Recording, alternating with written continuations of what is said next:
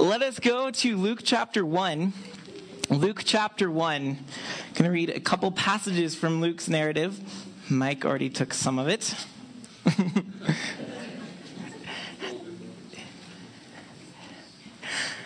And tonight's message is called The Sound of Music. And we're going to look, I'm sorry, that's a movie. The Sound of Christmas. You know where I got it from now, right? So, The Sound of Christmas from Luke chapter 1.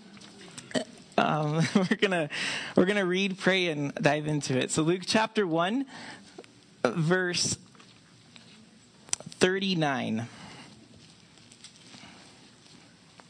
In those days, Mary arose and went with haste into the hill country to a town in Judah. And she entered the house of Zechariah and greeted Elizabeth. And when Elizabeth heard the greeting of Mary, the baby leapt in her womb. And Elizabeth was filled with the Holy Spirit, and she exclaimed with a loud cry, "Blessed are you among women, and blessed is the fruit of your womb. And why is this granted to me, that the should come to me? For behold, when the sound of your greeting came to my ears, the baby in my womb leapt for joy. And blessed is she who believed that there would be a fulfillment of what was spoken to her from the Lord." And Mary in verse 46 said, "My soul magnifies the Lord, and my spirit rejoices in God my Savior. For he has looked on the humble estate of his servant. For behold, from now on, all generations will call me blessed. For he who is mighty has done great things for me, and holy is his name. And his mercy is for those who fear him from generation to generation. He has shown strength with his arm. He has scattered the proud in their thoughts of their hearts. He has brought down the mighty from their thrones and exalted those of humble estate. He has filled the hungry with good things, and the rich he has sent away empty. He has helped his servant Israel in remembrance of his mercy as he spoke to our fathers, to Abraham, and to his offspring forever." And Mary remained with her about 3 months and returned to her home. Now some time passes, and John the Baptist, the cousin of Jesus, is born. And in verse 67, we see John the Baptist's father, Zechariah, was filled with the Holy Spirit and prophesied, saying, "Blessed be the Lord God of Israel, for he has visited and redeemed his people and has raised up a horn of salvation for us in the house of his servant David, as he spoke by the mouth of his holy prophets from of old, that we should be saved from our enemies and from the hand of all who hate us, to show us mercy promised to our fathers, and to remember his holy covenant, the oath that he swore to our father Abraham, to grant us that we, being delivered from the hand of our enemies, might serve him without fear, in holiness and righteousness before him all our days. And you, child, will be called the prophet of the Most High, for you will go before the Lord to prepare his ways, to give knowledge of salvation to his people in the forgiveness of their sins, because of the tender mercy of our God, whereby the sunrise shall visit us from on high, to give light to those who sit in darkness and in the shadow of death, to guide our feet into the way of peace." And then Luke 2, verse 8.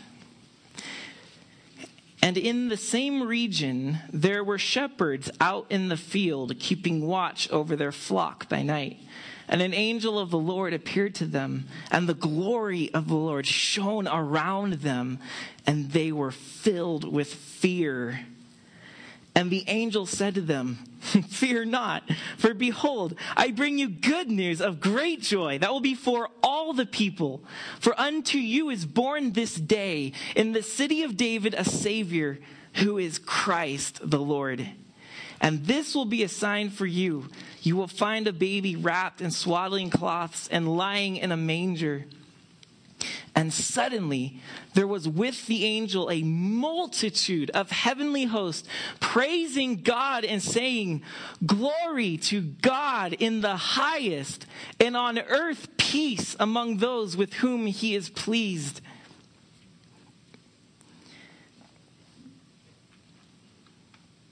And then in chapter 2, verse 27,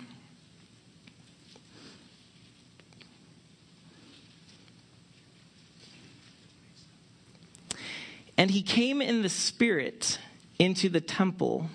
And when the parents brought in the child Jesus to do for him according to the custom of the law, he took him up in his arms and blessed God and said," now this is a man named Simeon in the temple. Mary and Joseph bring Jesus to the temple, and Simeon takes him in his arms, and this is what he begins to utter.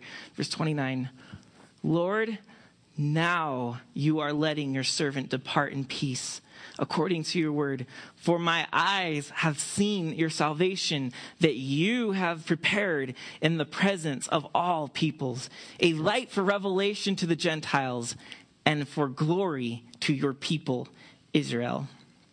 And his father and mother marveled at what was said about him. Let us pray.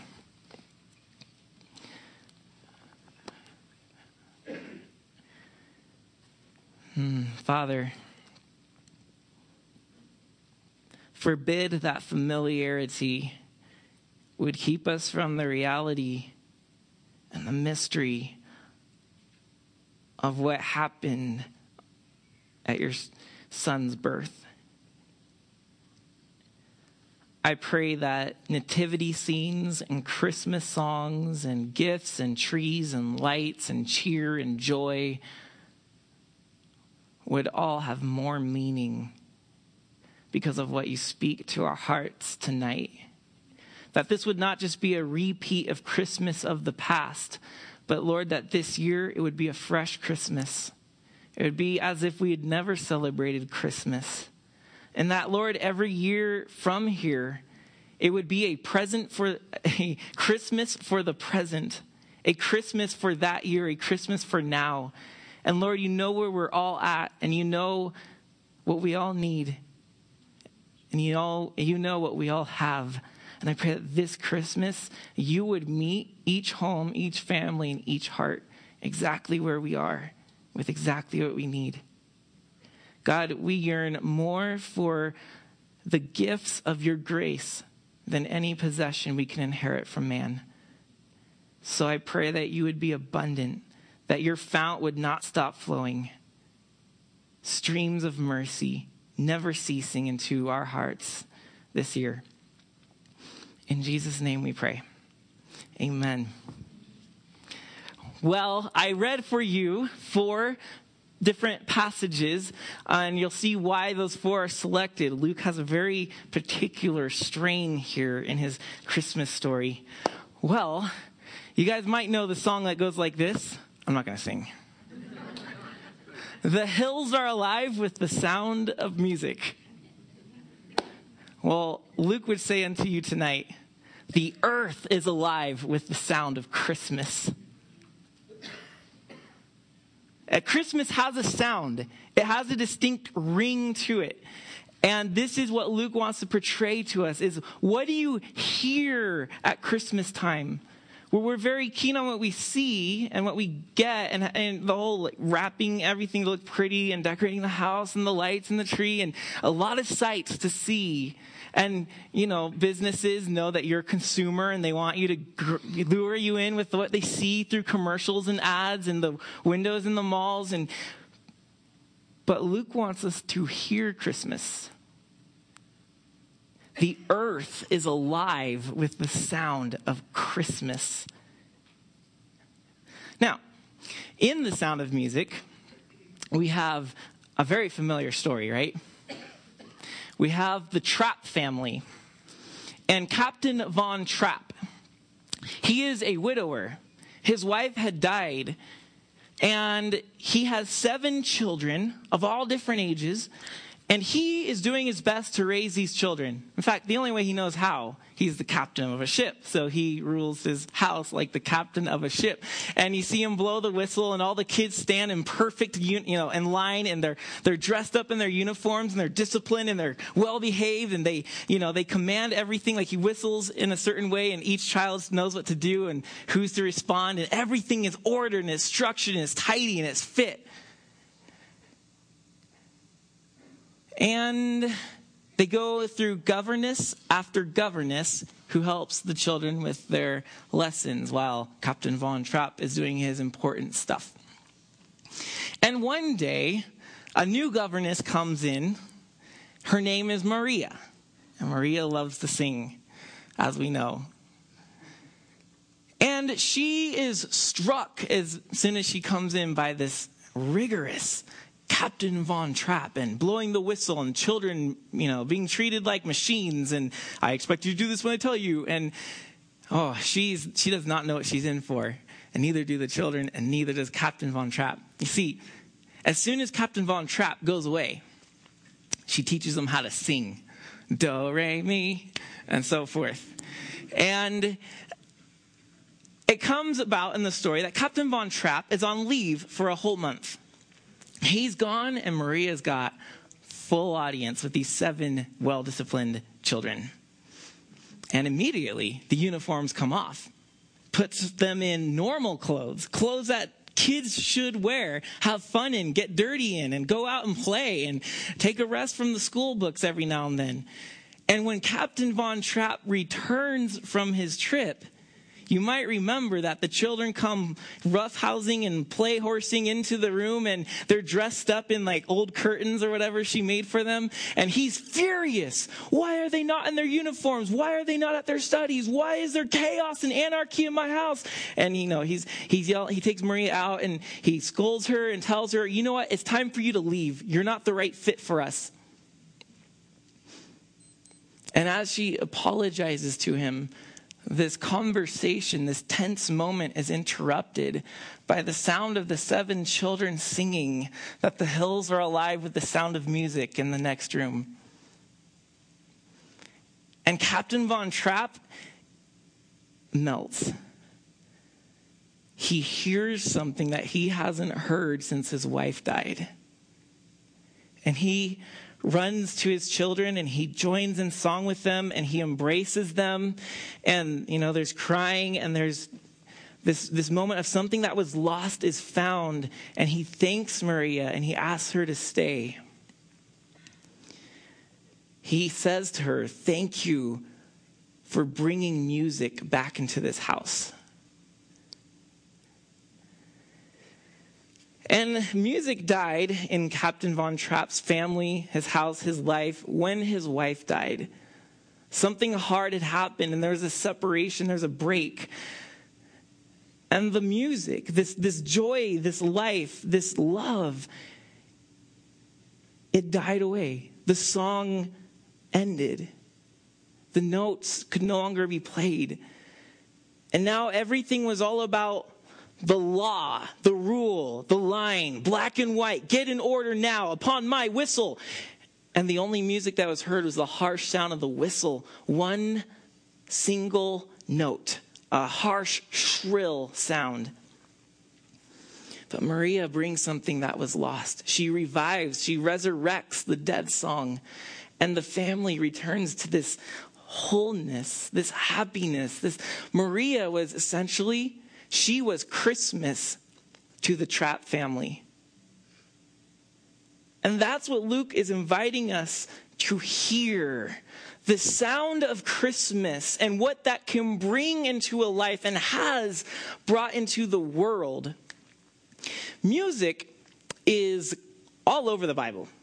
I thought about taking us all these passages, and I'm like, this is just overwhelming, all the music. I mean, you got the Psalter alone, and then you got the other narratives. And let's suffice it to say this. In our culture, music can be used for so many things, and it evokes so many emotions, right? You're watching a movie and there's a scary scene. Music can be used to intensify the scariness and the suspense. You're like, ah, you know, that's the clashing notes of like two violins are playing, and like, no, or Jaws, the two bass notes. And music is also used in our society as a way of anger, an outlet of anger and depression. And, you know, you've got some sounds in music that's, you're like, I don't feel like a better person for hearing that. And there's just different ways that music is used in our culture. But in the Bible, where we see music used, it's always, 99% of the time, it's used in celebration and joy. You hear David as he's bringing the Ark of the Covenant up to Jerusalem. And what is leading the Ark to Jerusalem? It's the sound of cymbals and instruments and music and praise. And David is dancing before it. Deborah, that woman, as she leads Israel into victory against Israel's armies, she, upon victory, writes a song and sings it for the nation. Moses and Miriam, after they cross the Red Sea and the Egyptians are back there drowning in the water, they are celebrating what God had done on their behalf. And Miriam even gets out the tambourine and dances and leads the nation into celebration. And often in the Psalter, this is, clap your hands, O you nations, grab an instrument and praise our great God, because he is the king of the world and nobody else is. Praise him. Come on, join with me. Come to the temple with me, to the God, the house of our greatest joy. And there's this celebration everywhere.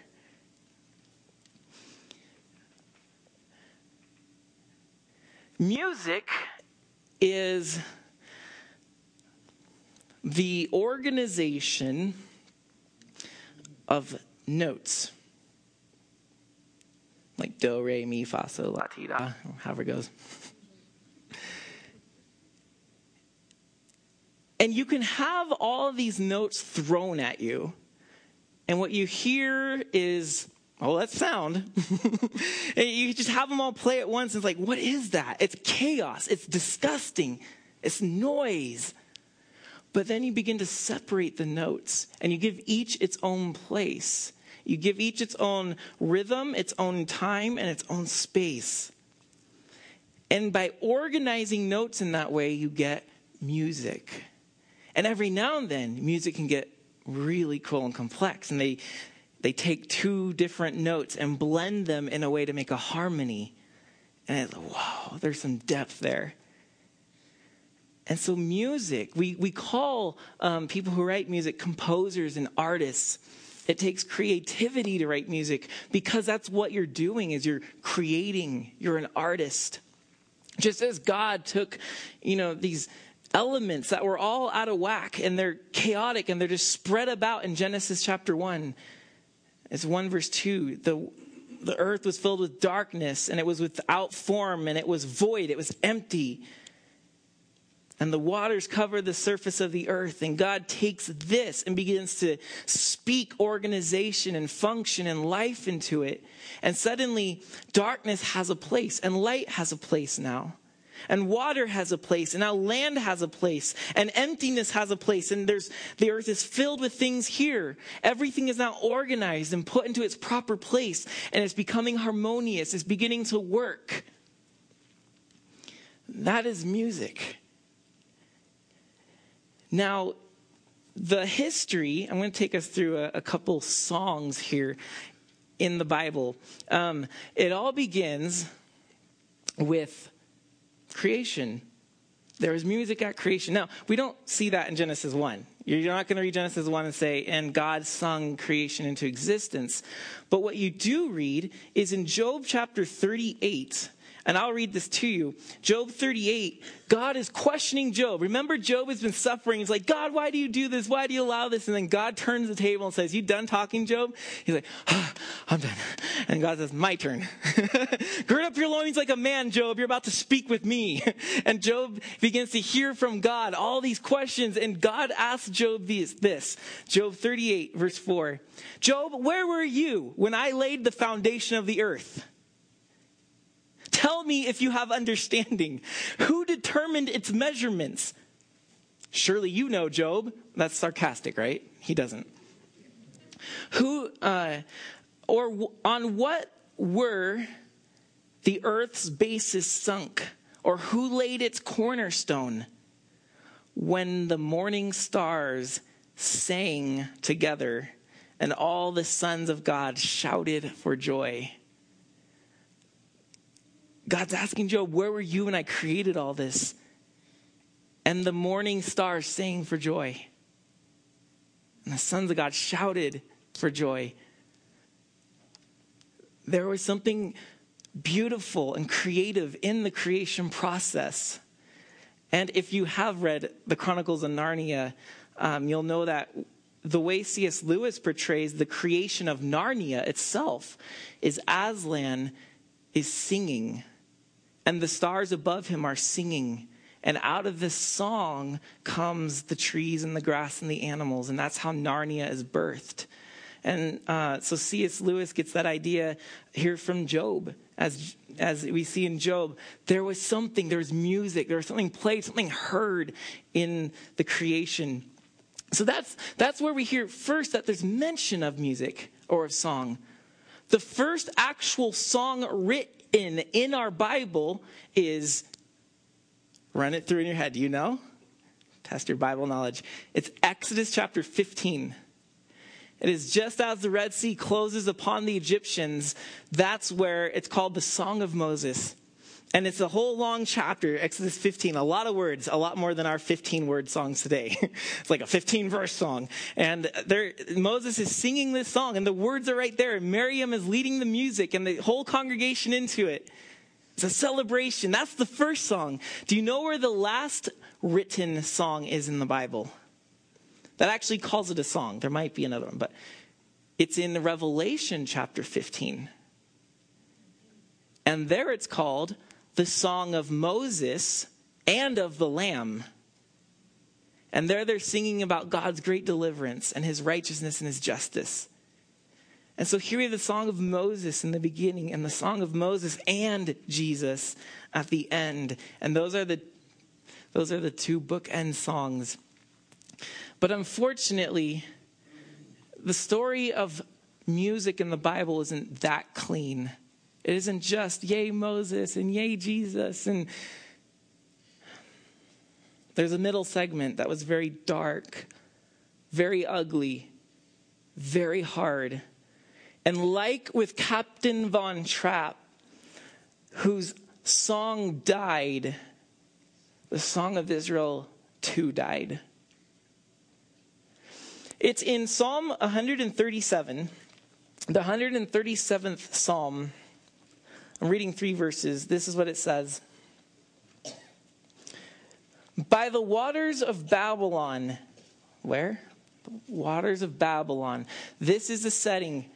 We've gone through Jeremiah, right? And we know that Jeremiah shows you that the city of Jerusalem is fallen and Babylon comes in like a flood and takes Israel away and casts them into exile into Babylon. And there Israel is relocated. They're detached. They're removed from their home. The temple of God has been destroyed and everything looks like the world is over. And as they're sitting in exile in Babylon, this is what Israel says in this Psalter in Psalm 137. By those waters, the waters of Babylon, there we sat down and wept when we remembered Zion.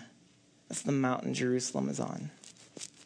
And on the willows, there we hung our lyres and their instruments on the branches of the willows. We just gave up our music and we hung it on its branches. For there our captors required of us songs, and our tormentors required mirth, saying, sing us one of the songs of Zion. And you can see them enslaved in Babylon. They're foreigners. They're in the land they don't know, with the language they don't know. And the Babylonians are taunting them. Sing of the good days of your homeland. Sing us one of those top songs that you guys heard on the radio out there. Sing your favorites. And as they're weeping and they're broken and they're lost and they're exiled and they don't know who they are and death has come into their life, they're being taunted and saying, sing for joy. And you may have been there before and know what that's like. How can I possibly sing? There's no song in my heart. It's died. And that's where Israel went. And the song died. We don't see a song in the Bible again until The Sound of Music breaks into Luke chapter 1 and 2. The Sound of Christmas. This is what Luke is doing here. This is why we read 4 passages from Luke as he floods into the Christmas story. Song after song after song after song. First, it's Mary. She's told that she's going to be delivering the Christ child, and she's visiting Elizabeth, and they have this exchange we read about, and then Mary bursts out, my soul magnifies the Lord. And in church history, traditionally, we don't... We're not fond of Latin, but, you know, the Latin, they've called this song the Magnificat. I think I say that right. I don't know. I was raised in Calvary Chapel, so. So there's the Magnificat, and that's basically magnify. That's magnify in Latin, because that's how the song starts. So we have song number 1, and then Luke brings in song number 2, which has traditionally been called the Benedictus. And that's Zechariah as he sees his child, John the Baptist, born, and he sees what God is going to do through John the Baptist. He's going to be the forerunner, the messenger of Jesus, the Savior of the world. And he's like, wow, this baby, this is the prophets and the prophecies and the promises of God are coming true. And he bursts forth into a song, the Benedictus. And then the angels come to shepherds at night. Night, of course, it's so fitting. The bleak, dark, weary moment of night where it seems like there's going to be no day. And the angels burst in with their light and their heavenly glory. And they begin to sing, glory to God in the highest. And that, of course, has been traditionally called the Gloria in Excelsis. And then, some time later, as Jesus is brought to the temple, that man Simeon, who had been waiting for the Messiah, he holds Jesus into his arms, and he too bursts into song, a song traditionally called the Nunc Dimittis. Do you think Luke makes his point clear? There are choruses, there is singing, there is joy. The song that died, the harps and the guitars and the instruments that were hung on the willows in Babylon have been taken back off and put into people's hands, and a song is being played again. The song that died is resurrected in the birth of this baby Jesus. Music has returned to the earth. The earth is alive with the sound of Christmas. And therefore, it is at Christmas that the song of heaven interrupts the silence of earth. Heaven never stopped singing. Heaven's song kept going while on earth man hung his instruments and wadded up his compositions. Heaven kept singing, and with Jesus, heaven pierced the silence and brought music back.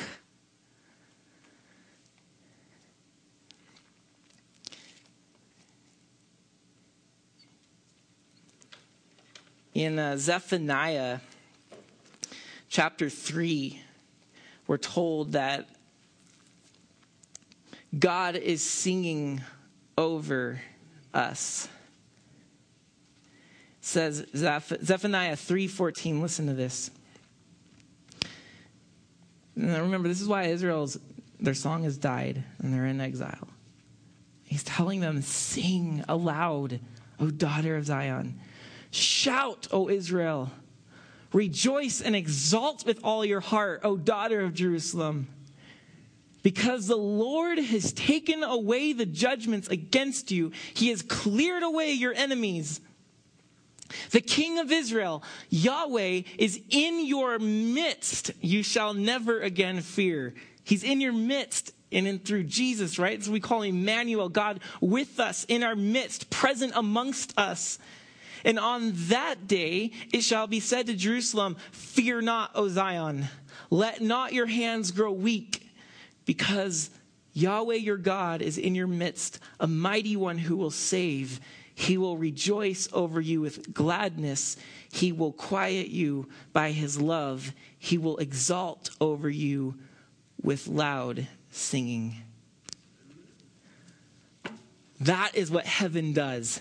Even when your song dies, even when you're in the midst of loss and you have hung up your music on the willows of Babylon as well, heaven's song continues and it keeps ringing through. And in Jesus, we hear heaven's window open just for a minute, and the flood of the song of heaven comes pouring down upon us. And we hear that God the whole time never gave up, but he's always singing over our lives. He's always singing. The song keeps going, and we are the ones who sometimes stop hearing it. And Luke is saying, stop, listen. In Jesus, the earth is alive with the sound of Christmas. And that's why Paul in Ephesians 5:19 and Colossians 3:16, this is twice, that means it's important. He tells the church to do this. Address one another in psalms and hymns and spiritual songs, singing and making melody to the Lord with your heart. Amen. Do it, church. Address one another in psalms and hymns and spiritual songs, because heaven's song is broken in and we've heard it and we know it. The song hasn't died, but there's a reason to sing. There's a reason to live. There's a reason to celebrate, and joy indeed reigns here. So, church, sing. And let the voice tune itself with heaven's song. It's about us being tuned with it. It has come and has shown us what it sounds like and what it looks like and how to play it. Jesus has given us the sheet music. The sheet music. You can cheat. You can look at it. You can tune yourself to it. You can follow it. You don't have to memorize this by heart or just kind of feel it or figure it out. It's there. And he's come to be the way and to say, sing this way and be with heaven's song. That's what Luke is saying, that here heaven's song is interrupted. It is pierced into earth's silence. And now the earth is alive with love, with joy, with peace, with the sound of Christmas. So what I've done is these are scattered around on some seats. You probably just pushed it aside, thought, when are you saving that seat? Don't tell them I moved it. This is called a hymn book. They used to use these once upon a time. I wanted to show you capture what I'm saying in some of the Christmas songs for us. The first is number 154. So at the top of each page there's a number. I don't know. Do you guys know how to use hymn books? I don't know. I kind of had to figure it out, you know. Number 154. Angels we have heard on high. Now, my job here isn't to lead us into singing. We can do that after, but you can see that this book is actually tabbed in a few places. I've been enriched by just reading the hymns, even though I know the melody of some of them. Just reading it, the words stick out. Because sometimes, you know, the melodies, they just kind of like you gloss over it. You're like, I don't know what a hark angel or what a herald angel is. Who's herald? Why is he an angel? What does it even mean to hark? Is that like angel bark or something? Is that the way they communicate? So sometimes you just need to like sit back and read it. And here's Angels We Have Heard on High, number 154. Angels we have heard on high, sweetly singing over the plains and the mountains. Here's the earth. The mountains in reply. They're singing back.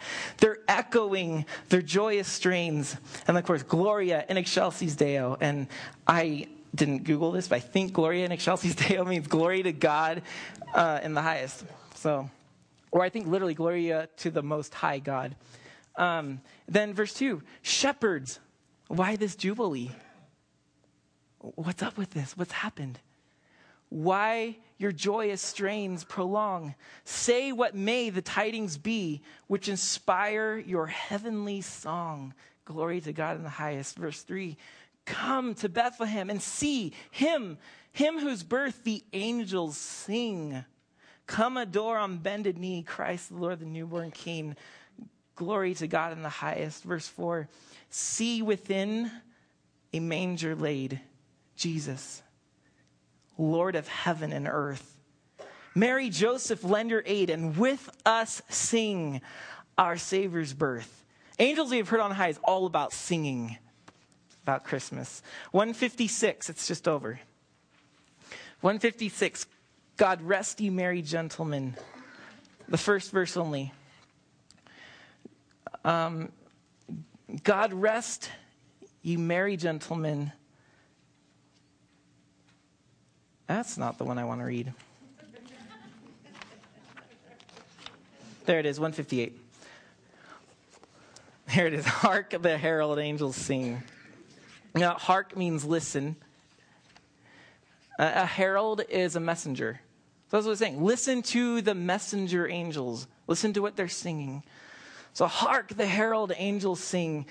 Glory to the newborn King. Peace on earth. And mercy mild, because God and sinners are reconciled. Joyful, all you nations, rise and join the triumph. Sing along of the skies with the angelic host proclaim. So join with them in this song that Christ is born in Bethlehem. So hark, listen to the herald angels sing. Glory to the newborn King. Christ, verse 2, by highest heaven adored. Christ the everlasting Lord, late in time, behold him come, offspring of the virgin's womb, veiled in flesh, the Godhead see, hail the Trinity, the incarnate deity, pleased with man to dwell, Jesus our Emmanuel. I didn't mean to read that verse. And then 161, it came upon the midnight clear. 161. It came upon the midnight clear, that glorious song of old. Where did it come from? From angels bending near the earth to touch their harps of gold, the very harps Israel laid on the willow trees. Peace on earth, goodwill to men from heaven's all-gracious King. The world in solemn stillness lay to hear the sound of Christmas. The angels sing. Verse 2. Still through the cloven skies they come with peaceful wings unfurled, and still their heavenly music floats over all the weary world. Above its sad and lowly plains, so the world's sad and lowly plains, they bend on hovering wing, and ever over it's Babel sounds. Babel. That is what Babylon is. That's a chaotic sound. The blessed angels sing. They're singing into the Babel chaos. Verse 3. And you, beneath life's crushing load, whose forms are bending low, who toil along the climbing way with painful steps and slow. Look now, for glad and golden hours come swiftly on the wing. Oh, rest beside the weary road and hear the angels sing. For lo, verse 4, the days are hasting on by prophets seen of old. With them the ever-circling years shall come the time foretold when, the new heaven and earth shall own the Prince of Peace, their King, and the whole world send back the song which now the angels sing. This is the whole thing. Listen to the song and then give it back. And that's what it looks like when the Prince of Peace is ruling on his earth. And so this is my question for us. Where are we? Are you sitting underneath the instruments, hanging on a weeping willow, and sitting staring gloomily into the waters of Babylon? Is that where you are? Or are you like a shepherd in the field, and you're listening, and you're seeing this, and your heart can't help but to join heaven's song? It's not wrong to be at Babylon right now. That happens in life. But if you're there, what I need you to know is that God has not stopped singing. And you will once again, and I pray now, you will once again hear heaven's song. And you too will be like a shepherd and rejoice with the angels. And if you do have a choice over the matter and you've just been, you know how we get, just rah, rah, rah, rah, in-laws are coming and, you know. That's what I hear at least, I don't know. You know, the pressures of all this, gotta please, and oh my gosh, I'm 3 gifts down, and did you see Target yesterday? It was chaos and all this stuff. Like, I'm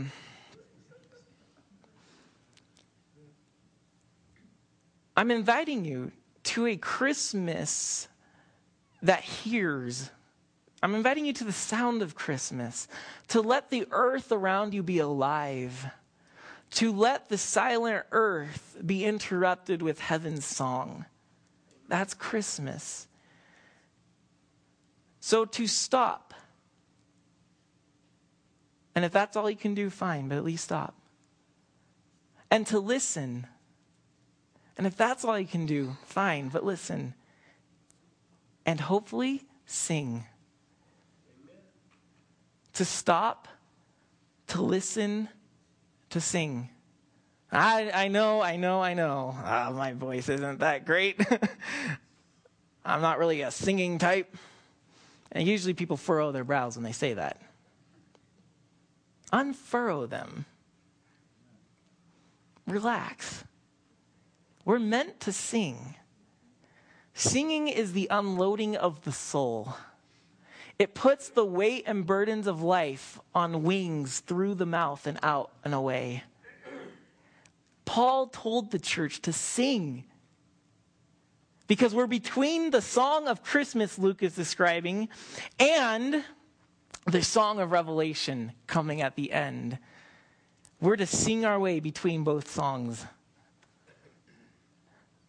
So I know Richard is and the team are coming up now, and they're going to do their closing songs. And you know what? Sing. But you might also need to, for a moment, reflect. Listen. It's not wrong to listen. Because I said if you can't get to singing, at least stop and listen. But if you can sing, sing. This is about hearing Christmas.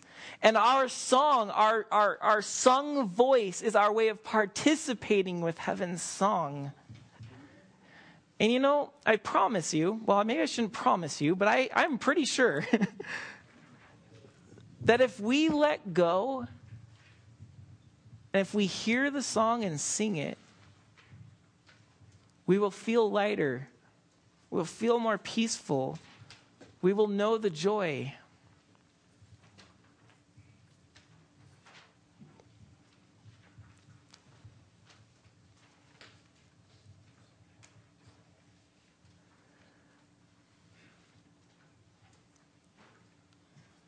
So I hope you guys hear it.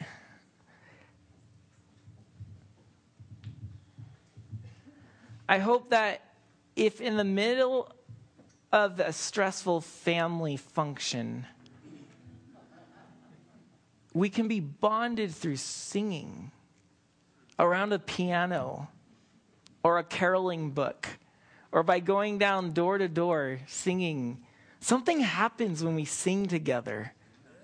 Are we willing to? I hope that if our Christmas is alone, and yeah, that is definitely sitting by Babylon's waters and weeping, I pray that you would at least be able to hear what God is singing over you tonight. But let's not be grouchy or bothered or just irritated by things that can happen when things happen in your house at Christmas or on another person's house, which is sometimes worse because you're not at home. But in all of that, let heaven's song carry you. Enjoying it. It's okay to sing to yourself, to invite people to sing. Mike does not have a great voice, but he leads us in song. Well, he says that. Hold on. He says that. He calls it the key of M, which is several notes out of the scale. Goes A to F, and he does M. A to G, excuse me. So, wherever you are on the scale, heaven is big enough to fit it. So, all right, let us hear the sound of Christmas and let us join in with the song of Christmas. And I've talked enough, so go ahead, guys.